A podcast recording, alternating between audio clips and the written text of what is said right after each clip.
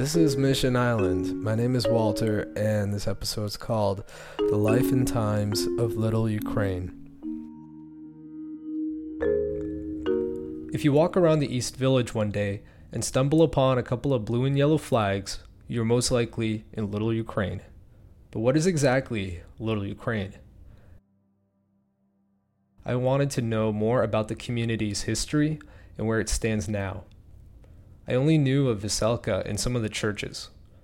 I conducted four oral histories with Ukrainians who have deep roots in the East Village in the fall of 2015.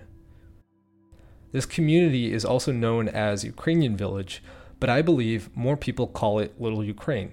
In all immigrations, the church indisputable is the center of uh, the immigrant's life because that's where they get their support that's where they uh, can practice their cherished traditions and, and customs etc natalie sonovetsky was born in the ukraine. She came to the united states in 1949 and has been heavily involved in the little ukraine community for decades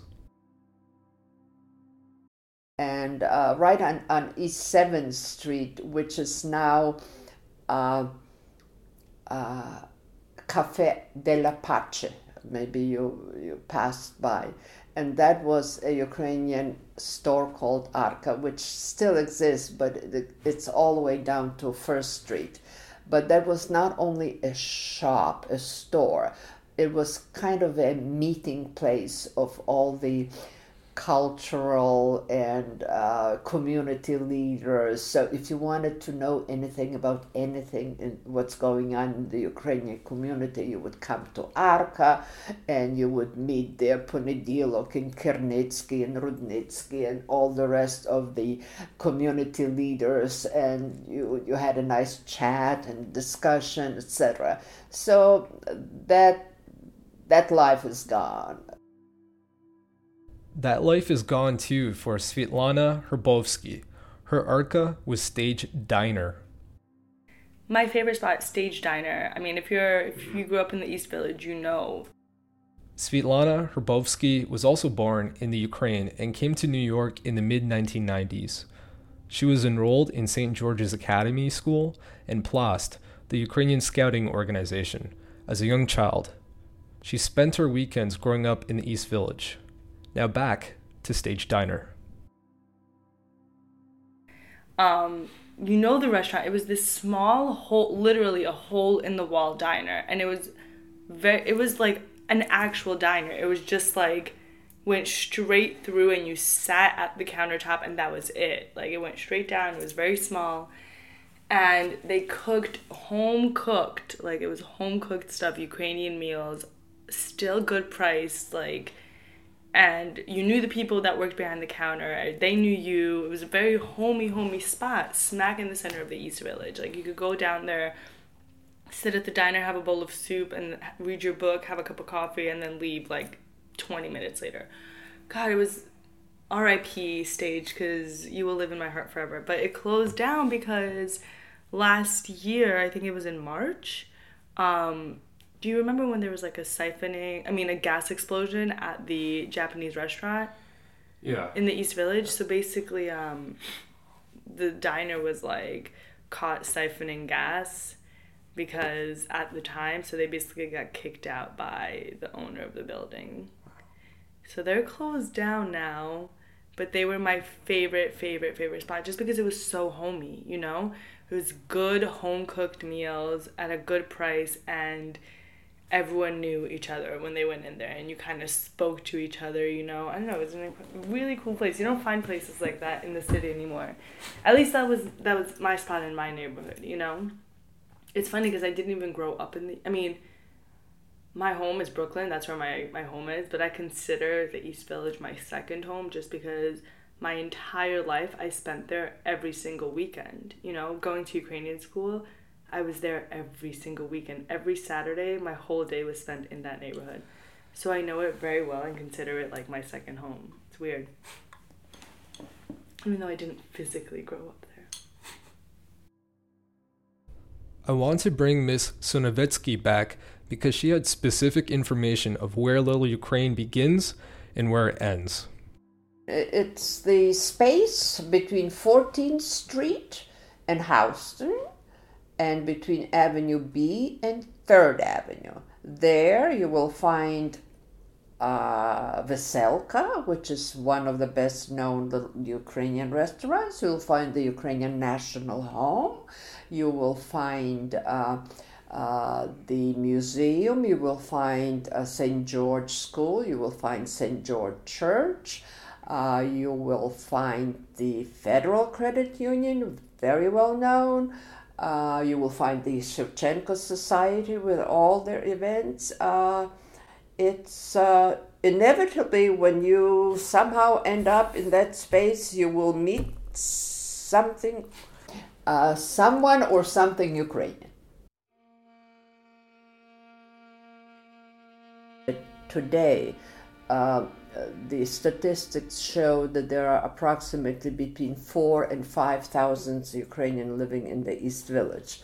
I am absolutely sure that it was the number was much higher at that time. The Ukrainian village or uh, Little Ukraine is still thriving, and the most uh, important institutions are still there today. Uh, even uh, the museum, for example, it's it's a real gem we have the Heritage School, we have St. George Academy. We have a very vibrant um, uh, Plast Stanetia Plast scouting movement. We have very vibrant uh, SUM, uh, uh, uh Union of uh, Ukrainian Youth uh, Organization. we have a well-known choir, Dumka Choir. We have even a theater now. We have a theater by Bernatsky that uh, that is staging amazingly uh, quality uh, plays. Svetlana Herbovsky had a lot of similar answers when she talked about what makes up Little Ukraine. Okay, well, the interesting thing about it is if you go there now, if you look on Google Maps, which is fascinating, you'll still see that it's titled as Little Ukraine on Google Maps, which I think is awesome. We're still holding down the fort down in the East Village, but and you still have your staples in the East Village, like you have Veselka restaurant right in the corner of 9th and 2nd, and then right next to it you have the Place Mivka, and then right next to that you have the Ukrainian, um, you have the bar, Les Makitas, and then you have the Ukrainian social club right next door to it. So like literally that whole block is Ukrainian. And then right across the street you have Baczynski's and you have you have the Ukrainian bank on the street, you have the church, you have the school. So it's like a whole little circle of Ukrainian things. And then but the interesting thing about it and is the fact that it used to be even more Ukrainian back in the day, like in the 70s or maybe not, maybe post World War II and then up until the 70s, 80s, I'd say, it was very, very, very Ukrainian. But what happened was that the people who occupied these residencies, basically on Avenue A, B, C, I don't know about D if they went as far as that, but avenues 1 through C, I'd say, were predominantly Ukrainian. All those buildings, like when I, um, for Plast, when we used to go caroling, we would always hit up those buildings around the neighborhood. Um, but what happened basically was that as these as the older generation began to dwindle, their I mean, people in their family didn't move into those buildings, so they've kind of died off, and those places have been taken up by other people, basically. So they're not the neighborhood in terms of the amount of Ukrainian people that live in the neighborhood are definitely dwindling, but it's still very, very, very Ukrainian. And you have that because of the fact that there's Ukrainian school, scouts, and then dancing all in the same vicinity with it, like right there every Saturday. Like you'll just see, and everyone knows you. When I was a kid, I would go to Plast and I'd wear my scouting uniform on the weekends. And as a kid, I would just run into random stores on the block, you know, playing with my friends and all everyone there they like the american workers there would know like oh these are the ukrainian scouts blah blah blah like they knew they know who we are we're definitely a very well known people in the neighborhood, and we've definitely taken our ground there. So it's pretty cool. From the Golden Jubilee book, commemorating organized Ukrainian American life in New York, the major wave of Ukrainian immigrants in the New York metropolitan area dates back to the second half of the 19th century. There were about 50 Ukrainian organizations in New York by 1915, and in November they joined in establishing the Ukrainian National Community, which united 44 societies and was chartered on March of 1916. One of the coolest Ukrainian events I heard of was from Jeff Kisseloff's oral history interview with Myron Surmach done in the late 1980s. Mr. Surmach's radio ball happened in Webster Hall from 1924 to 1945. Three times a year, there was a big dance. There were stage shows based off of the Ukrainian radio show that aired through WAAT in the Bronx. There wasn't an advertisement by Cermak. If any single people wanted to come and get married in six months, thanks to the ball, he'll pay for the honeymoon. Veselka's nowadays gets a lot of attention. I was interested in how the restaurant grew to become an important hub for the little Ukraine community. Tom Birchard is the current owner of the restaurant, and he did an oral history with the Greenwich Village Society for Historic Preservation back in February of last year. Veselka's first opened in 1954. A year later, the Ukrainian flag rose above City Hall for the first time in history.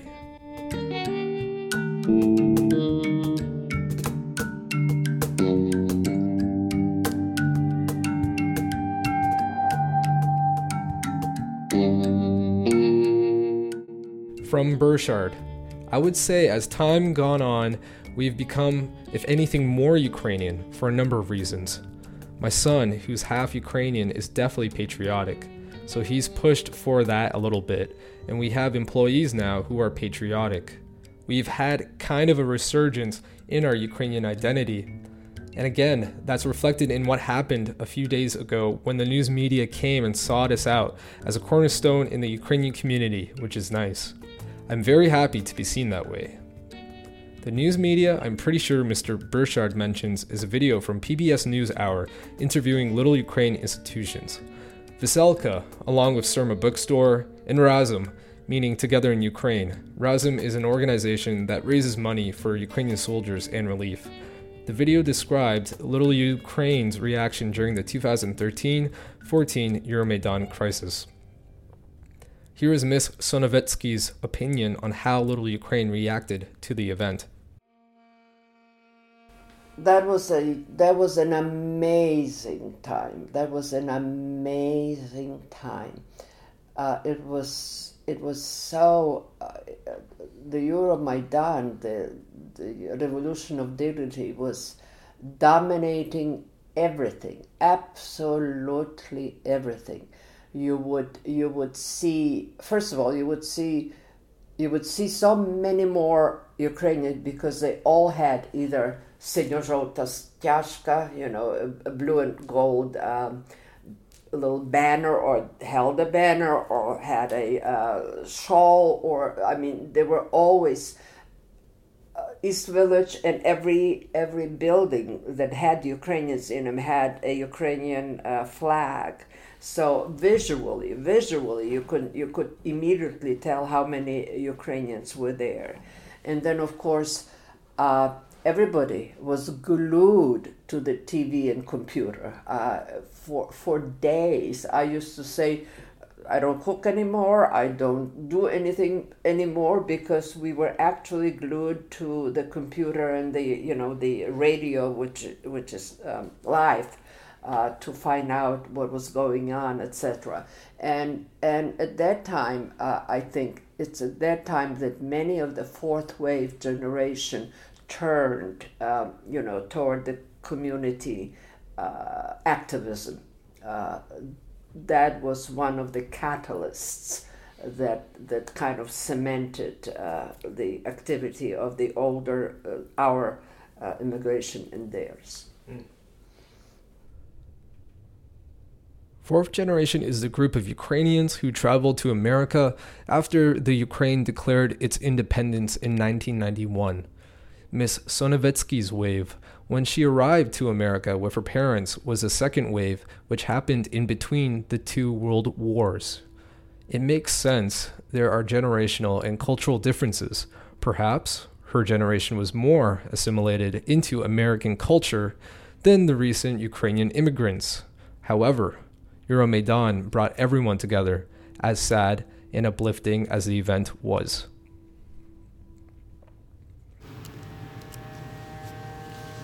On December 19th, I went to Little Ukraine and I took some notes down of what I saw. Around 3:45 p.m., a golden oval bust of Taras Shevchenko hangs above the 136 building, the same building with the nine Ukrainian flags.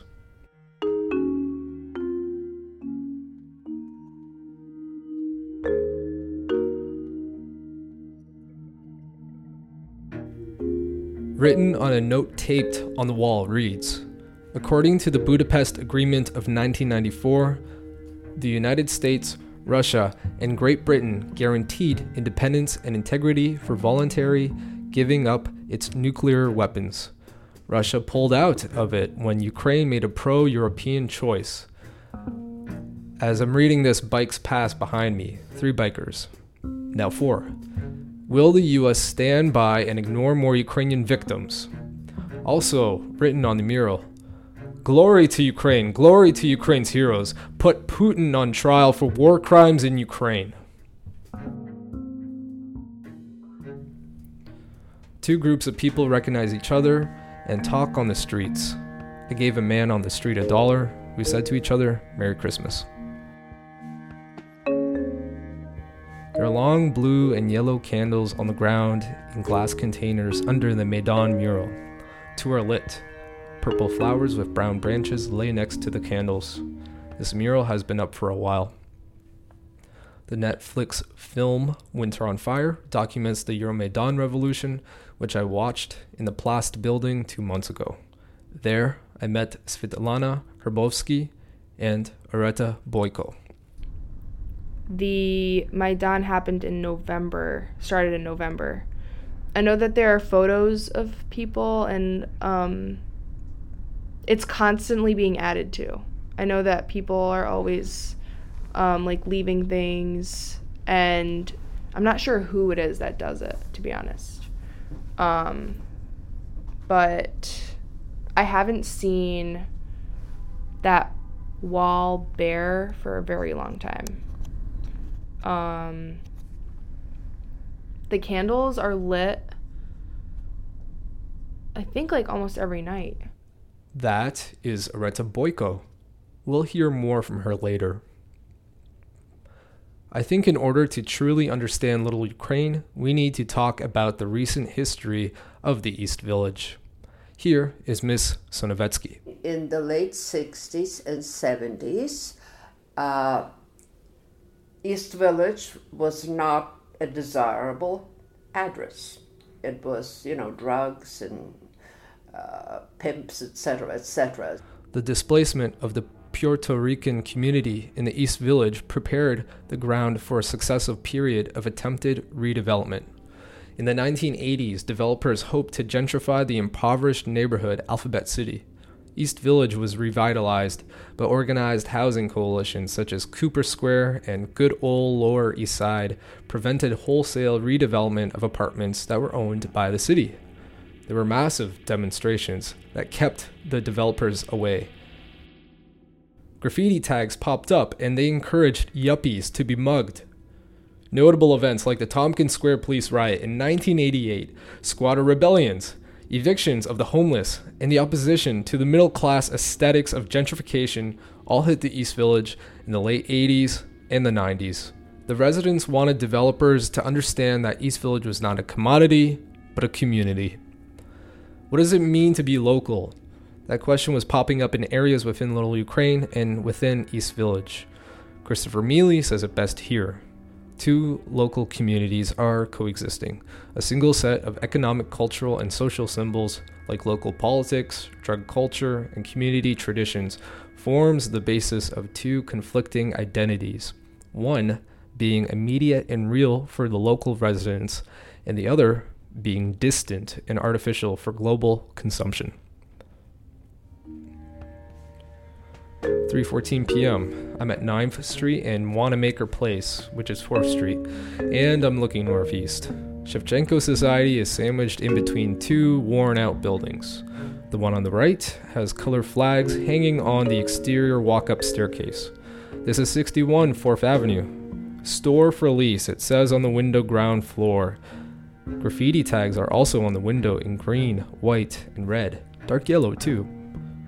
This building is shockingly still alive. A safe bet is that this building is at least 100 years old, maybe even from the 19th century. In the foreground, on a traffic pole, a poster reads $4 coffee leads to bitterness. Bitterness leads to resentment. Resentment leads to hate. Hate leads to the dark side. On the right side of 4th Avenue, 9th Street, is Astor Place. It's all glass, and I could see the clouds reflecting on the sleek tower. On the ground floor, a chopped will be open. It says on the facade, chopping this winter. As gentrification is probably one of the one of the top issues affecting the city at the moment. It's actually crazy. I mean, everything is becoming so unaffordable in the city. I myself am like having to worry about that because my parents are thinking of selling their place. And it's like, where are we going to move to afterwards? What is affordable? You know, like nothing in the city is affordable anymore. And just the prices, the wages stay the same, yet the prices keep going up. So it's just like, what are you as a person supposed to do? Work five jobs and not have a life? I don't know, but in terms of that, in terms of the community being able to afford the rent, I I don't know what's gonna happen. I hope that they like in terms of I mean it depends on what you're speaking of. Like if you're talking about a restaurant like Veselka, you know, that's right on the corner. It's a very popular restaurant in the city. It's open 24 hours. Um and you'd think a place like that because it's doing well, it's going to survive, it's going to be able to stay up with the pricing and afford afford everything and whatnot but then how does a building like Plast, the Domivka, which is literally right next door, afford the same rent? You know, what a where I don't know how they pay their rent. I honestly don't know. I actually think it might be owned the building might be owned by the owner of Veselka. I think I believe that might be the case.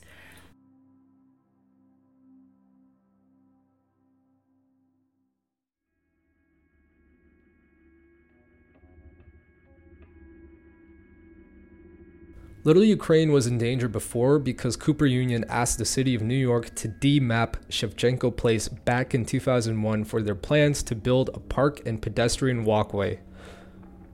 Demapping erases the street from existence in all official matters. That plan was unsuccessful, and while Cooper Union transformed into its current foundation building adjacent to St. George's Church, Shevchenko Place endured.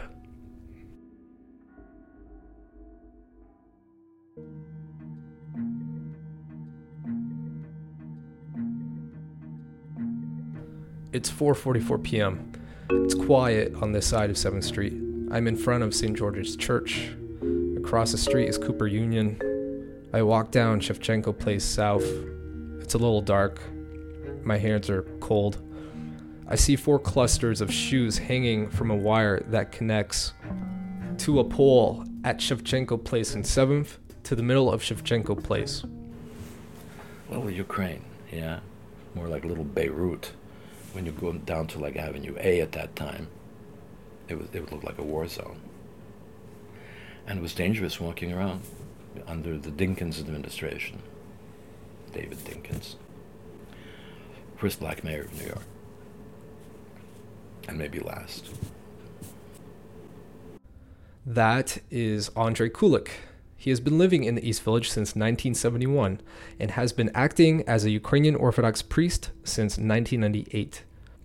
I met him at All Saints Ukrainian Orthodox Church.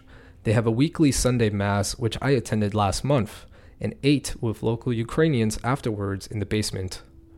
I have to say that their hospitality is truly incredible when you realize the existing neighborhood is turning more and more exclusive for an elite group of people. Here is a brief description of the origins of the Ukrainian Orthodox Church that formed in the East Village.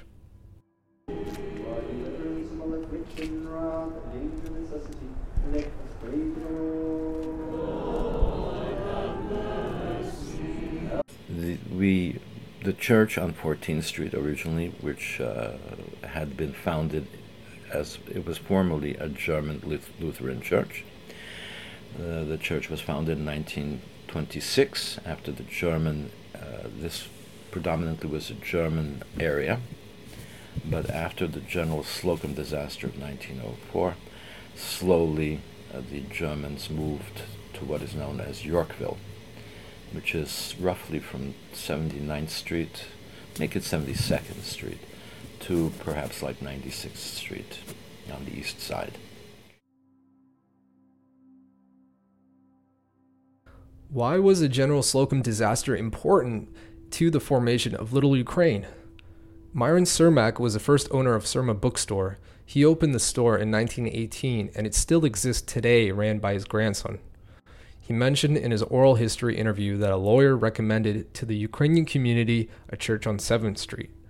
It was originally a German church, but after the Slocum disaster, they went back to where they had already a more rooted enclave, which was uptown, 95th Street. The German community originally planned to open a church in the East Village for the growing German American community, but because of the disaster, many moved away or remained uptown. There is a monument in Tompkins Square Park dedicated to the many souls who died that day.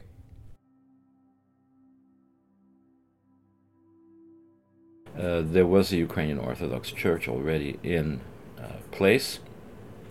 Uh, the Ukrainian Orthodox Church on 14th Street between 1st and 2nd Avenues is now called the Town and Village Synagogue. It was sold to a uh, Jewish congregation approximately 1959 or 1960. I'm not quite sure, having not been quite of age at the time. Um, the, in exchange, the Ukrainian uh, congregation was given a synagogue on 82nd Street uh, uh, between Columbus and Amsterdam. That congregation wanted to move to the east side because the area between, at that time, where they were located was uninhabitable. It was kind of like a war zone, a drug war zone. The war zone Mr. Kulik referred to was the 14th Street location in the East Village. Mr. Kulik talks about what the new Ukrainian community is, specifically the recent immigrants that arrived. Uh, well, yeah, the new the new Ukrainian community is not a community really. Mm. And these are people who get together once a week to get to church and then yeah, and they'll, they'll pray and they'll they'll take a nap during a sermon, and uh, but then they'll sit, go sit down, have coffee, or because they're in the neighborhood, they'll go visit their family and friends at St. George's because mm-hmm. everybody's interrelated. The actual center, the actual epicenter of the Ukrainian uh, of the Ukrainian community in in this area, the so-called uh, uh, this area that's lower, the, called East Village. Um, there was a, there's a Ukrainian National Home, uh, which is located on Second Avenue between 9th Street and St. Mark's Place, which is equivalent of 8th Street.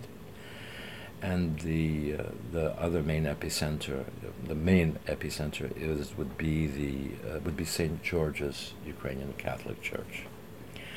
Uh, they built a new church. Originally, they had it, they were inhabiting a an old courthouse, which is uh, right opposite McSorley's Ale House, which uh, was founded in 1954, in 1854, and uh, which to which Abraham Lincoln dropped in between uh, during a break in his address at Cooper Union which I believe was 1959, 1859 uh, and uh, 1816. We did this interview at Mr. Kulik's apartment in the East Village. When I was leaving, I noticed this sign on the main floor advertised to all tenants in the building, all capital letters. Please stop throwing cigarette butts out the window. Around 4:30 p.m., while in front of St. George's School, I look on the other side of the street. 15 people wait outside McSorley's. Singing and chanting goes on in the bar. Yellow white lights adorn the nine windows on both left and right of McSorley's facade. It must have been a Christmas party. I could hear a group of people chanting, USA, USA. Then they start singing the birthday song. Surma is right next door. It's open. A limo passes. A temporary storage area is camped in front of Surma. It says it's for a restoration of Astor Place and Cooper Square, a Triumph reconstruction. There are posters on this crate. A human figure with devil horns. Underneath the human icon says, In decline. Myron Surmach told Jeff Kisseloff that he kept his store opened 14 hours every day, seven days a week, because people always liked to come and meet in the store. While the church is at the center of the immigrant's life, the cultural, hospitable stores became new centers for the established immigrants and new immigrants. Perhaps, as important, these places became the center of New Yorkers' lives too, non Ukrainian lives people traveling from the outer neighborhoods or boroughs just to shop at Surma or eat at Odessa. I think there's a lot about it that people don't know. That is Areta Boyko. She's a 23 year old Ukrainian, originally from Connecticut, who is heavily involved in the Ukrainian village community. The Ukrainian Museum. There are little hidden gems like Streecha, which is the restaurant across the street from the church. They uh, make food and sell it for to raise money for the church. Um, and it's super delicious, and I think everyone should go there. Um, everyone knows Veselka, but nobody knows that this whole building is essentially Ukrainian. Um, this building that we're in right now is where the scouting happens every Saturday. And every single Saturday, there are about I'd say 100 to 200 people milling around in this building, um, including parents of children, little scouts from ages 6 to 16, and then counselors my age and younger and older. So it's really people of all ages that come together every Saturday here. And that's just the people who are in the organization. There are so many more who just came from Ukraine and are living around here. I hear people speaking Ukrainian on the street, and I've never seen them before. On Saturdays, it is crazy Ukrainian. It is all, everybody on this corner is Ukrainian, and you can't get by them. Us. I visited Streecha last month. Besides the great food and the comfortable feeling you get in there, there was a TV in the corner talking about the group Anonymous declaring war on ISIS following the Paris attacks urban terror finds a way spilling into some of the most warm stores of Little Ukraine. Areta Boyko provided an oral history of the building where Veselka is located on the main floor. In this building, about this building. So there's a lot of different organizations that kind of use this building. It's owned by Plast, the Ukrainian Scouting organization, but I know another organization called Razom that actually began its meetings here as well. And they have moved as of recently, I think, but they are an organization that helps the soldiers in Ukraine in light of the current conflict um, and sends them relief efforts or helps them in any way that they can. Um, and there's also a choir, two choirs in the East Village, one called Promin, which meets on Wednesday nights that I'm actually a part of now randomly. I'm not a good singer, but um, I just thought it would be cool to join. And they we, I guess, meet every other Wednesday here. Um, and then another choir called Ukrainian Village Voices that I don't know too much about, but um, they used to meet here as well. So it's just a very Ukrainian hub, this building is.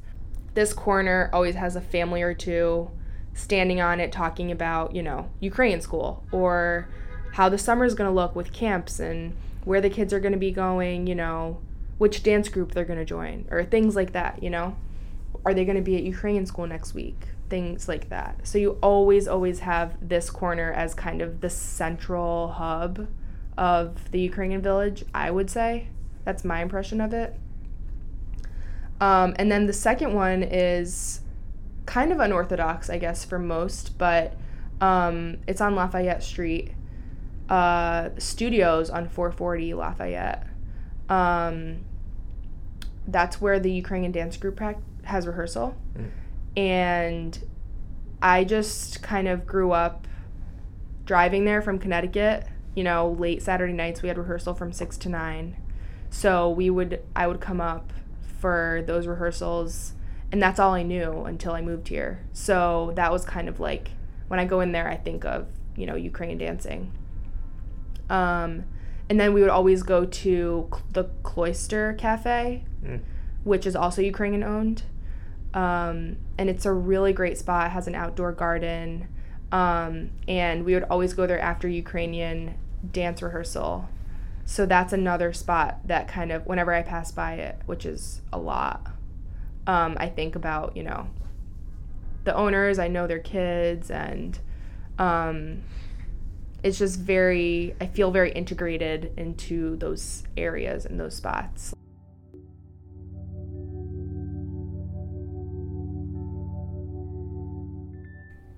Little Ukraine has been in the East Village for over a hundred years. Four generations maybe five now, have contributed in some way to the built environment of places on 2nd Avenue and 7th Street. There are definitely more streets and places. Also, Little Ukraine has many residents that moved elsewhere in the city. For example, Brooklyn and Brighton Beach. Some have moved upstate even, escaping the urban for vast landscapes. There are more important Ukrainian institutions that are uptown too, Ultimately, I believe because of the rich history in the East Village and the fact that some Ukrainian buildings are immediately next to something entirely different. For example, Unikichi, right next to the Ukrainian owned Cloister Cafe, which is less, a block away from 2nd Avenue and 9th Street, means there's something truly unique going on.